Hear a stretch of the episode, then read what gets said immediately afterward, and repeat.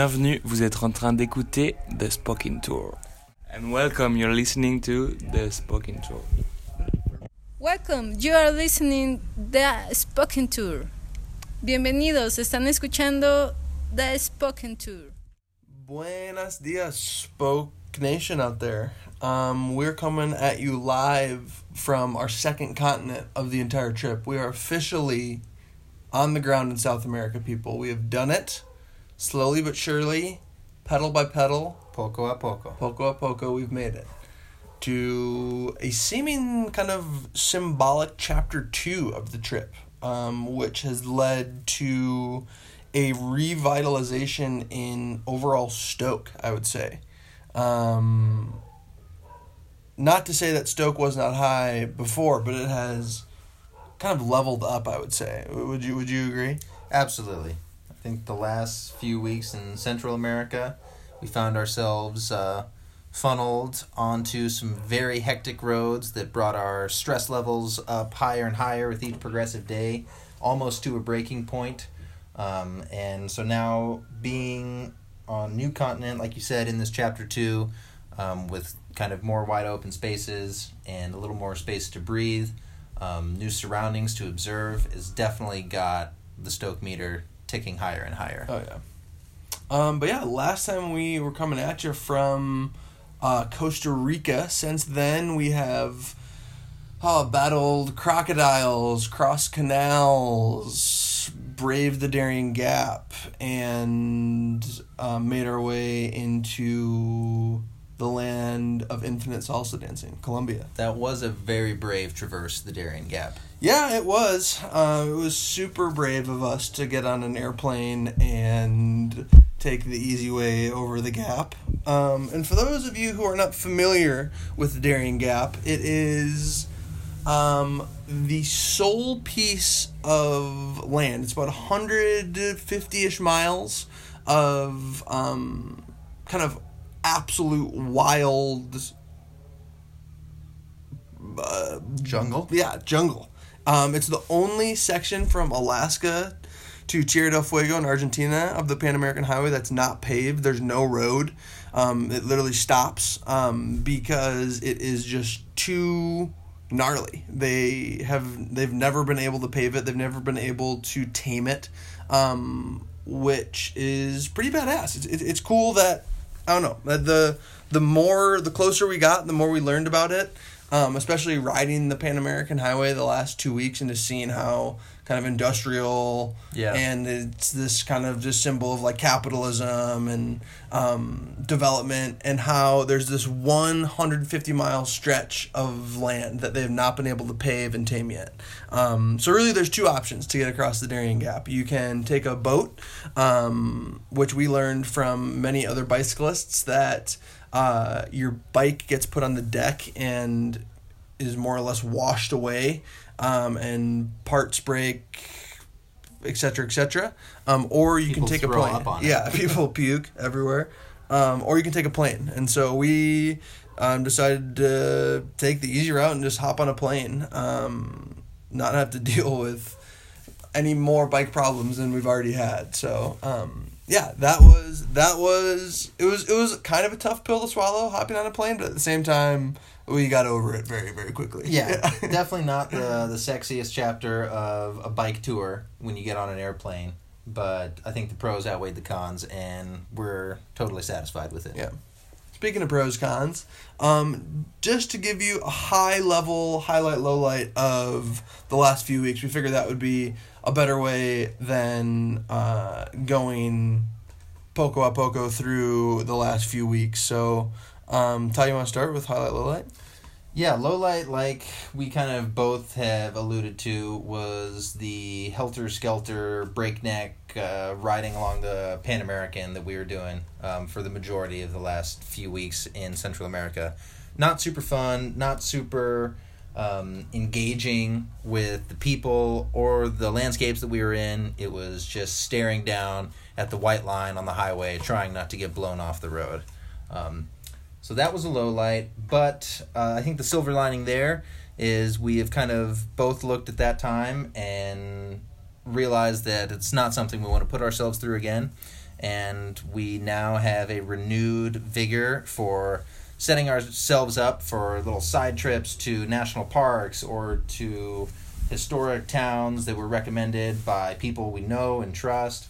And even if that means that we have to spend an extra day or two of riding to get there, um, it'll be worth it to find those little pockets of seclusion and isolation and um, culture and landscapes and things that get us really excited, the things that um, put us on the road on this trip in the first place. So that was the, the silver lining from the low light.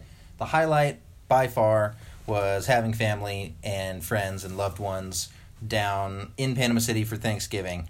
Um, it I don't think I, I realized how much uh, it meant until it was actually happening.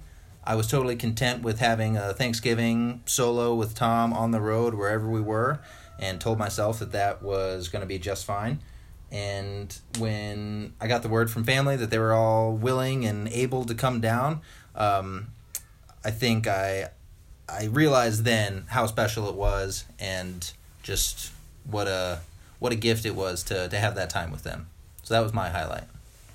Uh, low light for me was I hit what I am calling rock, my low point of the trip. I'm not letting myself get to that point again. Um, yeah, pretty much as a product of the breakneck pace that we had the last two weeks to make it to Panama City and just crushing miles on the Pan American. We covered pretty much the distance we cover in a usually cover in a month in two weeks, and it led to me just experiencing a type of exhaustion, physical, mental, spiritual exhaustion that I have not had in my life. Um, and it was weird. It was like full on zombie mode. Just felt like I was floating through my days. Just did not feel present or like myself at all. Um, so it was finally when it, when I was able to shake it. Um, it was just like whoa, okay, yeah, I'm not letting myself fall back into that again. That was no good. Um, and I think one of the things that definitely did help me shake it, it was just arriving in Colombia. Um, uh, yeah, just kind of this very symbolic kind of chapter two of the trip. Um, just picking up on the awesome energy of the Colombian people, super hospitable. Um, they love cyclists. I think if there's one country where we're actually going to seem cool for doing what we're doing, it is Colombia. Um, and yeah, just like this this type of stoke that you only get from being around the mountains again. Um, and it's just kind of what we thought of when leaving for this trip is kind of starting to all culminate and um, set itself up right right in front of us. So um, yeah, that's my high, highlight, low light. Um, and yeah, kind of a little micro highlight has been uh, the last few days here in Cali. Um, despite yesterday, I got slammed with some sort of 24 hour flu like bug. Um, but we have been hanging with um, our host, Christian, and two other French travelers that are staying with Christian, Guillermo and Alejandro. And uh, we sat down with them to talk a bit about cycling culture in Colombia, salsa dancing, the Amazon, um, and a few other awesome little gems. So um, we'll go ahead and spin the interview for you. And get your Spanish listening ears on, folks, because you're going to hear some really textbook fluency from a couple of gringos in this next clip. Bueno, bueno, estamos aquí con unos amigos en Cali Alex, hola. Yo me llamo Cristian y soy de Cali. y um, tenemos unas preguntas y una conversación sobre unas cosas de Colombia, unas cosas de Latinoamérica y vamos a empezar con Christian y um, una descripción de dónde estamos y um, una descripción sobre el medio ambiente y las montañas y uh, las cosas que hice Cali un lugar muy muy muy badass en todo de Colombia. Oh, ok, bueno. Yo me llamo Cristian y vivo en Cali los últimos 29 años. Cali es una ciudad, es la tercera ciudad de Colombia. Everything. okay, okay, well, Cali is the third biggest city in Colombia uh, in terms of people. And it makes it full of culture. We have different different people from different sides of the country and different side and different different countries even. uh, and it's because we're really close to the ocean, really close to one of the biggest ports, I would say. It's called Buenaventura. That one and uh, the one in Valparaiso in Chile are the two biggest or most important ports in Latin America. So Cali is three hours away from there, and it makes us like the point, like cent- center point of the place for people to come traveling from different side of the The world. of the world. Cool. And But the It's not badass, it's just- not the commerce, it's the salsa, no? Okay, Yeah. yeah. The, the, the cult, well, yeah, that's that's one of the most uh, traditional, no, traditional, representative uh, parts of the culture Cali, eh, which is salsa dancing. Uh, uh, it was developed, as we all know, in New York, but then a lot of people from there came came here, and it, it got mixed with. Uh, I don't know, like some of the black culture that we that we have here in, in, in Cali. Afro rhythm. Afro rhythms, Afro rhythms, and no, but it's it's everything. Not only music, we have uh, cuisine and uh, dancing, music, uh, singing, even painting and poetry. A lot of things from Black culture here. but if I can add something, because it's Colombian, so maybe you don't realize it, but it's fucking amazing how much everybody is dancing. Mm-hmm. It's crazy. Everybody. There are not one people in Cali who can't dance salsa. So when you come from Europe and you come in the club, you're like, what? I, I have to take salsa lessons, you know, I'm for so eight bad. years, for eight years. and it's so erotic and sensual. It's the best dance. Uh, and that's- Gracias that's- por la canción. and that is because uh, it is so important socially and culturally to be a good dancer. It's like before And sex. what if you're a bad? What if you're a bad dancer? Um, ¿Sí o no? You're you're no one. You don't exist. you just don't exist. You need to dance. Uh, have you ever seen this Happy Feet movie about penguins? Yeah. That if you cannot sing, you're not a penguin. Yeah. If you cannot dance, You're not a Están caleño. no puedo seguir oyendo esto. Están mintiendo todos. Aquí nadie No, baila, estoy Socialmente, eh, Pero hay que la bailar, mayoría de ¿no? hombres no bailan. ¿Qué? Todo el mundo baila. Digan la verdad. everybody dances. No, no, no. everybody has their own Shut up, everybody Shit, dancing. shit, no. It's from the podcast, just No, shut no, up. Perdón, ya, bueno, ya sigan. Fantasía. Esto es. Okay, so-. Y a- aparte de la geografía de Colombia, una vez que hemos disfrutado es la presencia de una cultura muy fuerte de ciclismo y la presencia de esta cultura de ciclismo es uh, uh, una cosa muy muy muy divertido para nosotros. Puede hablar por qué existe esta cultura de ciclismo, este entusiasmo para ciclismo en Colombia que es más fuerte de muchos otros países en Latinoamérica. ¿Por cuáles países de Latinoamérica has pasado tú de, en su viaje? Ah, México, Guatemala, El Salvador, Honduras, Nicaragua, Costa Rica, Panamá y Colombia. Y aquí en Colombia, sin duda, la cultura de ci- ciclismo es el máximo. ¿En la carretera o en las ciudades? ¿Cómo lo, cómo lo han En, en- experimentado? en los dos. En los dos. Sí. En la carretera es muy común que ya haya espacio. La, la infraestructura. Okay, okay. Well, basically, we can start the story by saying that some some of Colombian sport people, like in cycling, they've been representing the country in international competitions, just like the Le Tour de France, or Giro d'Italia, or La Vuelta a España, which are like one, three of the most um, famous uh, or popular uh, competitions in the world. So some some some good representative people from Colombia are being there, being there. So that that makes it a little bit more trendy, Yes. a little bit more trendy or acceptable or, or something that you can do. Because everything is he, everything here is all about soccer, all Yeah. about soccer for the last uh, hundred years. Um, but there's some other sports that people are, uh, are being like like practicing. But bike itself as the tool for transportation, it's I, I would say it's more important than just sports. Yeah. Some people started by doing it that, like that that way, but it, it is also used as a commute commuting Yeah. commuting uh, commuting what a commuting Vehicle. vehicle vehicle you, you, you, you go to school you can go to university you go to work um, and this, the, the cities are not that that big. So in no more than 40 45 minutes you are from one from one edge to the other Yeah. in the, in, in the city. So that makes it uh, affordable uh, it's economical it's it's all about ex- uh, exercise it's all about um, having a way to, a way to express yourself how, how, would, how would you how would you put it? Why would you put it in that way? Like in a, a way to express yourself Like putting stickers on your bike, or adding different colors, or making Oh, your yeah, yeah, bike yeah. a re- uh, representation of your personality. Yeah, no, no, no, totally, totally. It happens here for the last five to eight years. I would say that it, it become it became trendier. Yeah. would say to, to have a personalized bicycle, you can ha- you can either have a, a mountain bike, a track bike, Yeah. or even a touring bike. Oh, beach style bike. Have you seen those? Yeah, the cruisers. Yeah. Cru- cru- Cruiser. cruiser a cruiser okay Yeah.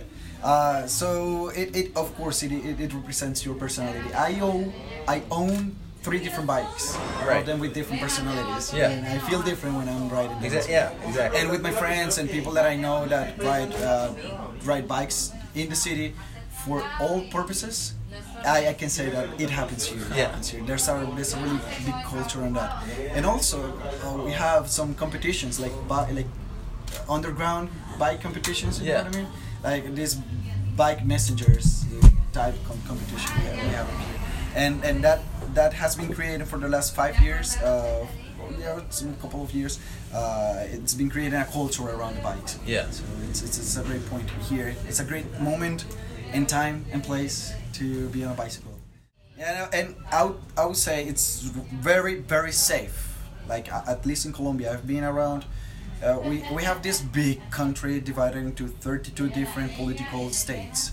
I've been in 12 of them by bike, and I've never been robbed or, or ne- ever, ever been in an accident because of another car because we have the space and we have the culture of, Yeah. of respecting the, the, the cyclist whenever you go on the, on the road. I, I've, I've done it even during the night. Mm-hmm. Nothing. Couple, cou- uh, with, with a friend or alone. Yeah. Great, it's a great place to bike. Yeah. Gracias para la descripción y para cambiar el uh, subjecto Tema. del tema. um, nuestro amigo Alex tiene una perspectiva muy interesante en un parte de Colombia y de Sudamérica, la Amazonia.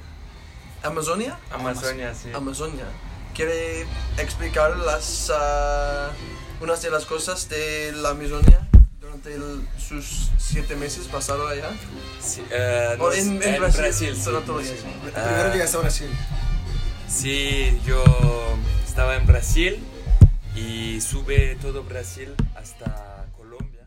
Yeah, so I'm traveling by hitchhiking and doing volunteers, and went all the way, uh, all the way up to to North Brazil and to Colombia, and in Leticia, which is the city joining the three frontiers Peru, Brazil, and Colombia. There's a little indigenous village which is called Mocagua, where um, I spent a few weeks as a volunteer in a in a monkey house. So there were seven species of monkeys, and really cute, all all of them. And it was a fabulous work of a of an American biologist who spent a life uh, taking care of these monkeys and protecting them from hunting and from illegal illegal traffic. Um, so we get them when they're young, when they're lost, or uh, when the police catch them from the illegal traffic. We take care of them, and then they go back to their wildlife. Uh, but until they're strong enough to go there, uh, they're like babies and really cute. And uh, so yeah, I spent uh, my time in a, in a hammock in the middle of the forest for a few weeks uh, with them. And With it's like, monkeys it's and like mystic, you know. and birds. Yeah, and birds and snakes and And humans. shamans. Yeah, but they're not really humans. They're they're more than humans. Wizards. They're humans, but connected with, uh, with the universe. You know, so Yeah. Did, uh, that's did, awesome humans. did you have one single moment that was like when you when you look back, you're like, oh yeah, that was my absolute favorite single moment of your whole time there? Yeah, uh, I think it was um, the second day I came. No, actually there are two. I think. I think the first one when the red howler monkeys, which are really really cute. Uh, when the first one came to me and jumped on my leg and went all the top, went to my neck and spent his his his uh, what its Tail. tails around my neck and uh, was like uh, cuddling, yeah, and doing this uh, this song.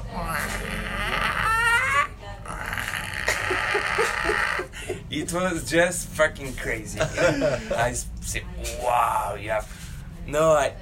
It was amazing. I can't describe this this emotion. I, it was really really amazing. I think I'm gonna remember it for all my life. The first time he came to me and said, "Wow, I'm." I'm realizing my dream, you know. I'm in the fucking Amazon first. Sorry for saying this. one. for a French, it's not. It, it doesn't mean. Um, so I, yeah, I'm in the Great Amazon Forest with monkeys. It's like a. And the second one, it when it started raining, really heavy, and uh, I was with all my cousins, the monkeys, and we spent like one or two hours doing nothing, just watching the rain and cuddling and. Uh, there a little one, a little motherfucker, which which was really crazy and robbing every every tourist and and he was touching the, the white balls of the red polar monkeys. Touching? He had Like the- touching like an. yeah, he had these two little white balls, you know, and the, the other crazy monkey was like, it was really funny. He was touching, touching What them. were doing the other monkey? The, the owner of the ball. No, they were, they were they were chill, you know. Uh, yeah, touch my ball. Know? Touch my balls.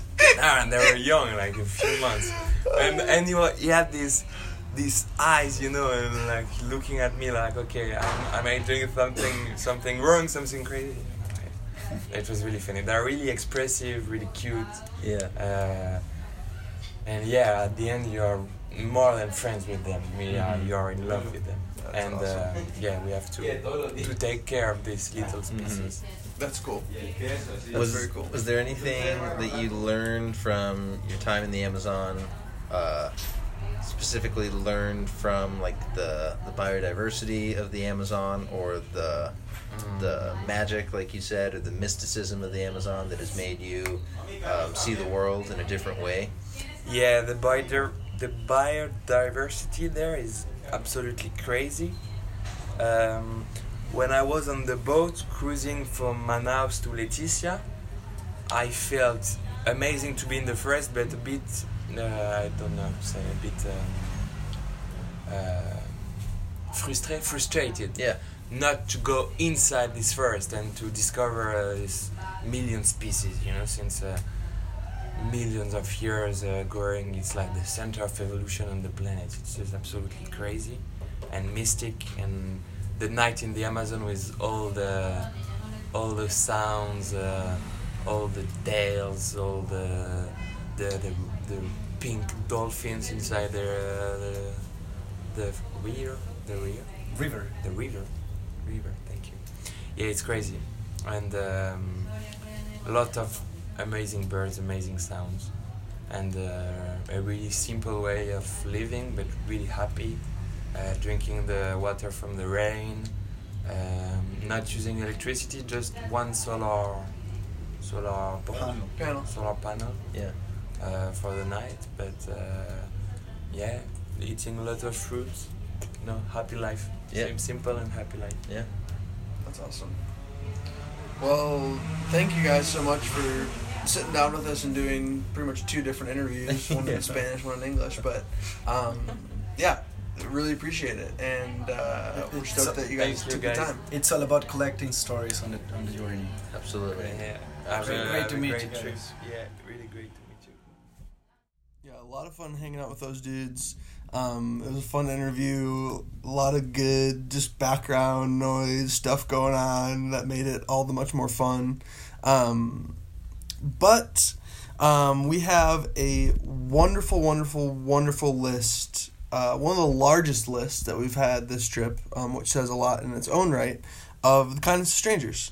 Um, first and foremost, big thank you to McDonald's and the free Wi-Fi and 50 cent coffee that you offered in Panama. Um, it was a lifesaver many days for Ty and I uh, on the road on the brutal Pan American road.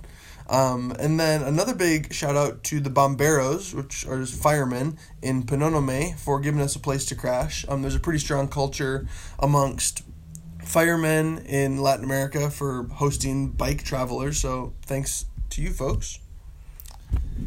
After a night of quality rest at the Casa de Bomberos, we arrived in Panama City and we got to meet up with my dad, Joanne, Kate, my brother Travis, his fiance Tony, and we got to spend what felt like uh, a Thanksgiving celebration in its own right um, with everybody together in Panama City, and it was fantastic. Uh, exactly what we needed to just get that little taste of home to start off our non-traditional holiday season here in South America. Um, big thank you to Critty with Freewheel for sending down some parts. Um, Aaron for sending me down a Colorado flag and a Ballin wooden comb. And a book. Thank And- you. Oh yeah, great book. And um, mom and dad for sending down um, some letters and putting together the package. Um, and Kate for being the mule to bring all of the many, many, many things down to Panama City. So thank you very much. And then a big shout out to the fine folks at Copa Airlines at the Panama airport who miraculously dropped our extra baggage charges from somewhere in the neighborhood of $350 to $100. That was a massive help to our wallets. Um, big thank you to Paul Peterson from Minnesota for connecting me with Blanca and Raul in Panama City. And Raul and Blanca, thanks so much for bringing me out to breakfast, um, giving me the lay of the land a bit, and uh, giving me a little tour of Panama City. Much appreciated. And then thank you to the engineers and countless workers who braved the elements building the Panama Canal. Without your noble work, we could not have spent the seven to eight hours that we did um, really, really getting to know the ins and outs of arguably the finest piece of human engineering on the face of the planet. So thanks to everybody at the canal. Um, big shout out to the crew at Kyoto Bikes, downtown Panama City, for helping Ty and I get our bikes boxed, boxed up and uh, helping us out with some spare parts. If you're cruising through Panama City and you need a place to box a bike, Kyoto Bikes is the spot. Once we got the bikes unboxed and reassembled on the other side in Medellin, we were so, so, so grateful to stay with Erin um, in her incredible apartment in Envigado, just south of the Centro in Medellin. And uh, not only was she hosting us at the time, but also her friend Ashley. And the two of them combined to make the best tour guides of Medellin and the best welcome party to Colombia that we could have ever asked for. Thank you guys so much. And uh, thank you to nearly every single bike shop in the entire city of Medellin for helping me make some non compatible bike parts compatible. Um, bit of a bike overhaul, switched from drop bars to flat bars, um, paddle shifters to mountain bike shifters, uh, drop brakes to just traditional mountain bike brakes. So I'm dealing with a bit of a new setup, but uh, yeah, thanks to the four or five bike shops I visited, we found something that worked. So much appreciated. And then another big thank you to the friendly Medellin cyclist Santiago who stopped us on our way out of town during the citywide Ciclovia. And I think the entire interaction maybe lasted 15 or 20 seconds, but it was enough for Santiago to go look us up, see what we were doing, and send us a really cool message of support and encouragement. So thank you, Santiago. And uh, at the end of our very first day of riding in uh, Colombia, we had uh, a super hard climb um, that we were making our slugging our way up. And when we got to the top, we were trying to grab some coffee and a little snack, and this guy came running over to us and said that um, someone in a taxi who was making their way up the hill saw us struggling and uh, bought us coffee and some snacks and some food. And uh, yeah, that kind of just set the tone for um, how nice people have been to us, especially as cyclists here in Colombia. Um, so huge shout out to that random guy. and then almost immediately after that, once we rode down the backside of that monster hill, we got to where we were staying that night and ran into a group of people uh, just walking around as we were looking for a spot to stay. And they bought us ice cold Gatorades. It was a double treat day, and those are few and far between. So thank you guys for that.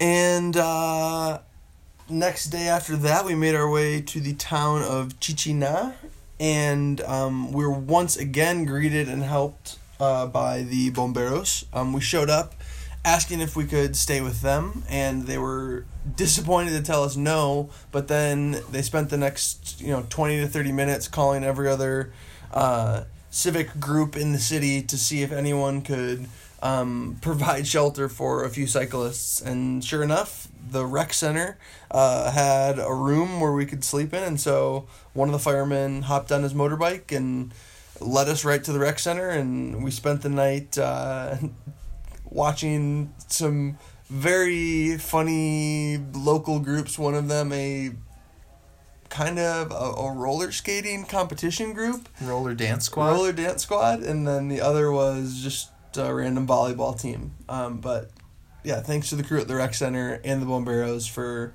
giving us a s- spot to stay. and we had the privilege of spending that night in the company of Raphael, a French cyclist that we met on the road into Chinchina. And as we started talking about our respective adventures and how we were documenting our journeys, he pulled out this notebook full of incredible drawings and paintings that he had been doing, one for every day since September. And uh, we felt incredibly honored that we were featured in a page in his book of nomadic art. So thank you very much, Raphael.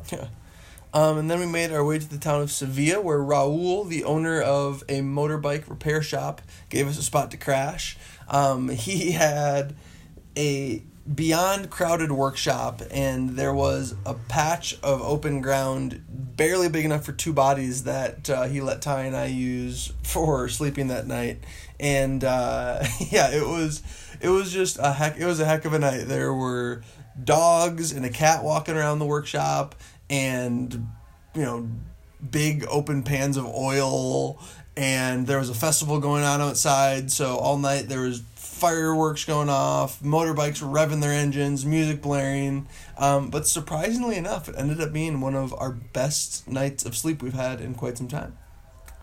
After waking up from such an incredible night of sleep, we hit the road and stopped at this kind of nondescript highway town travel center that was just packed to the rafters with people. Um, we were so curious about what all these folks were gathered around to do. We got off the bikes to take a look. What else could it have been but a breakfast buffet? And so we got in line, got a table, eggs, rice, beans ensued. And then finally, as we were packing up to go, a Colombian couple approached us, asked what we were doing, and were so excited about it, so generous, so willing to help that they gave us $100,000 $100000 pesos. pesos okay yeah um, But thank you. Yeah, that was awesome. and then uh, Jonathan um, at the kind of developing Casa de Ciclistas in La Unia. Thanks for giving us a spot to crash, um, giving us some hot chocolate, some bread, um, a tour of the city of Buga. Um, it was awesome hanging out with you, and um, really appreciate the energy that you're pumping into the the global cyclist community. And finally, here in Cali, we could not be recording this episode and um, telling you guys these stories if it weren't for Christian and his family here in Cali who are operating their own kind of close knit Casa de Ciclistas. Um, everybody in the family rides. There's bikes all over the house. We've been talking about um, cycling and traveling by bicycle since we've got here, and it's just been a great boost of energy and enthusiasm and knowledge for what's down the road in Colombia. And of course, a huge shout out to everyone who made a Spoke Nation uh, in this last uh, between episode two three week period. Um, Uncle Tom, you made a two time Spoke Nation in the last few weeks. Thank you so stinking much for uh, for giving us a little extra dough to keep the wheels a spinning. So vaya con Dios, mi amigo. and Robin Moore from Seattle, an old neighbor of my parents, um, long before there were any Michael children around. Robin was just a neighbor to my folks, and since then, for the past 30 years, she has continued to be an incredible person, a neighborly friend, um, despite thousands and thousands of miles of separation. So, Robin, thank you so much for your contribution. And Franny and August, thank you so much for reaching out, for the kind words, and for the moolah. Much appreciated, and hope that things are going well in California. And then another multi-time spoke nader is Ann and Mike Medici. Thank you guys so much for the second donation. And who knows, maybe this multi spoke nation status will earn you a visitation somewhere down the road in Argentina, let's say, Mendoza. I don't know. How does that sound? Um, but yeah, it was it was pretty fun having uh, so much good being pumped our way uh, over the last few weeks, um, in all ways, shapes, and forms. Um, but uh, yeah, we're we're stoked to be we're stoked to be officially south. Um, the Andes are intimidating but awesome, and they're gonna hopefully get us back into the rhythm that we've been missing of camping, sleeping on the ground, and having a hard time breathing the thin air. God, that sounds great. Yeah. well, um, we'll probably wait a while for the next episode post holidays, so don't hold your breath. Um, Spoke Nation out there. Um, we will talk to you soon. In the meantime, we're going to keep pedaling.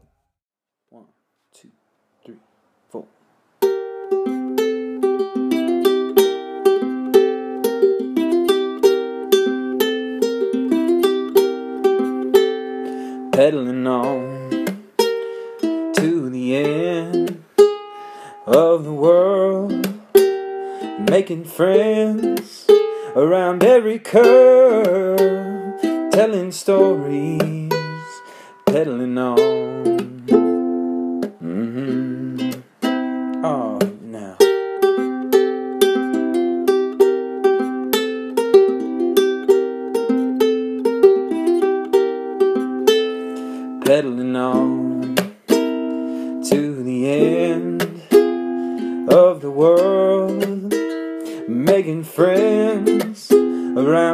Curve,